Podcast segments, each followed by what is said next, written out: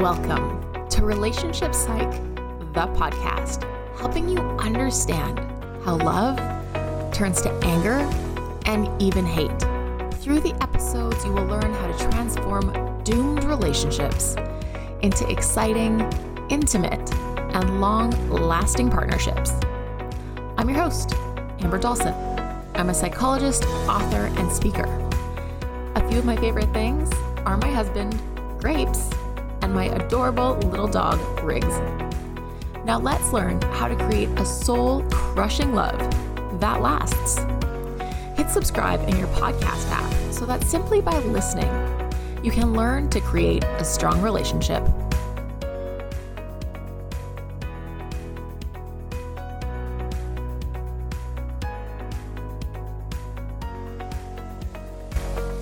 Relationship Psych, the podcast, is not meant to diagnose, treat, prevent, or cure any mental health or relational issue. For treatment, talk to a mental health or relationship professional in your area. The truth about creating emotional intimacy two secrets behind getting him to open up. After hundreds of couples therapy sessions, there are a couple of big themes. One of them is the woman says she wants emotional intimacy.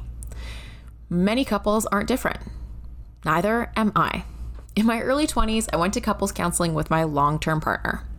We started our, out our relationship very close, what I considered emotionally intimate.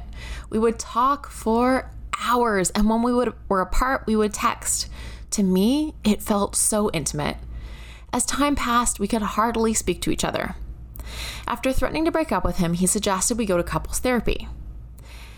One of the first things I said in couples therapy is that I wanted the emotional intimacy back. What the therapist said next shocked me. The therapist turned to my partner and said, Do you know what emotional intimacy is?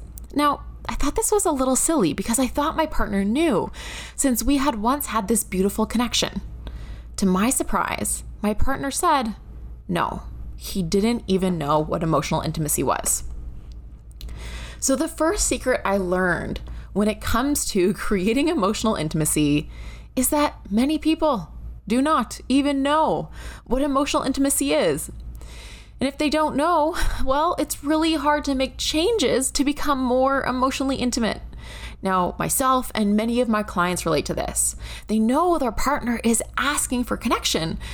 Now, they would do it if they knew how, but they don't know how. Did you know that most married men actually consider their wife to be their best friend and closest confidant? Whereas women consider their girlfriends who, they share, who they share their thoughts and feelings with as their best friend.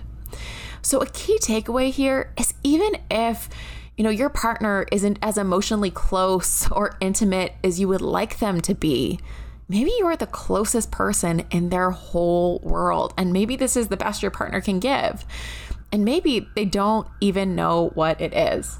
So perhaps they really would like to make this change for you, but it's really hard to make if you don't even know what emotional intimacy is.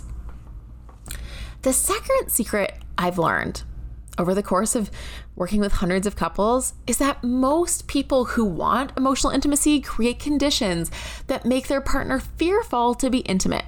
What does that mean? Let's use the TV show Animal Kingdom to help us out. Now, if you haven't seen the TV show Animal Kingdom, let's go through a little bit of backstory.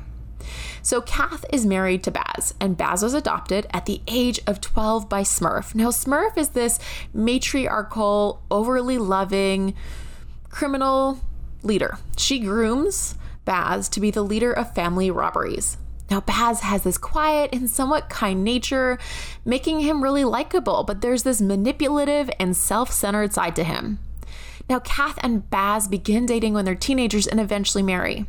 However, Kath becomes upset because she has to compete with Smurf. One day, Baz and Kath start talking about having another child. They're excited at the prospect. And one day, Kath attempts to have sex with Baz and he turns her down. She immediately accuses Baz that his reaction to turning her, down, turning her down has something to do with what Smurf has said. Now, she appears angry and accusatory, and rightly so, because Smurf did say something. But what Kath did, like many women, is they don't realize the raised voice, the accusatory tone, and the harsh words repel their partner. not pull their clo- partner close. In this episode, you see her deep, deep hurt, her betrayal, and her desiring for her to connect with her, be first in his life, be the priority, and be loved. But with her voice, her tone, her accusation, she pushes him away. So, the takeaway here it's okay to feel hurt, unloved, disrespected. But if the goal is keeping him close, the environment you create in your pain will be the key to pulling him in or pushing him further away. So, two secrets. The first, don't assume he knows what emotional intimacy is. Explain what you need. Don't say, I need emotional intimacy, because, like my ex, he might be confused about what that is. Or let's say, say give some clues about what you want or even spell it out. Say let's talk about our first date what you remember. Share one of your favorite memories with me or use questions that can open the heart. I mean google questions to ask your partner. There's thousands of them. Next set optimal conditions for it to feel safe to be close. It's okay to be hurt by your partner but control your actions.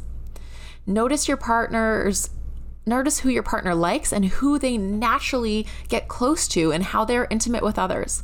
Notice the actions of these people or animals and take similar steps to see does it work for you too. For example, I had a client who noticed her husband murmured sweet words of affection to their dog. And so she looked at the dog's behavior and realized the dog never made her husband feel unsafe. Rather, the dog made her husband feel loved. Every day, her husband would come home and the dog would run and wag its tail and be warm, approachable, and, and happy. And the husband, in turn, would pet the dog's ears and tell the dog how much he loved it. Another example is another client. She noticed that her husband was super expressive and close to their children. And like my other client, she noticed that her children would run to their father at the end of the day. They would hug him and snuggle on his lap. And the more they showed their father love and kind words, the more he reciprocated. Now, certainly relationships are a two way street, and it doesn't mean if your partner is truly doing something wrong that you always have to be acting like a puppy, super stoked to see them and wagging your tail or like the kids. However, if you want to pull them close, do do engage in some positives, do make it feel safe to come in and manage your words, your tone, and how you express your d- displeasure. Because if we want that closeness, you know, we might feel really hurt, but if we can control our actions, we can make it safe to rekindle that connection that we really dream of.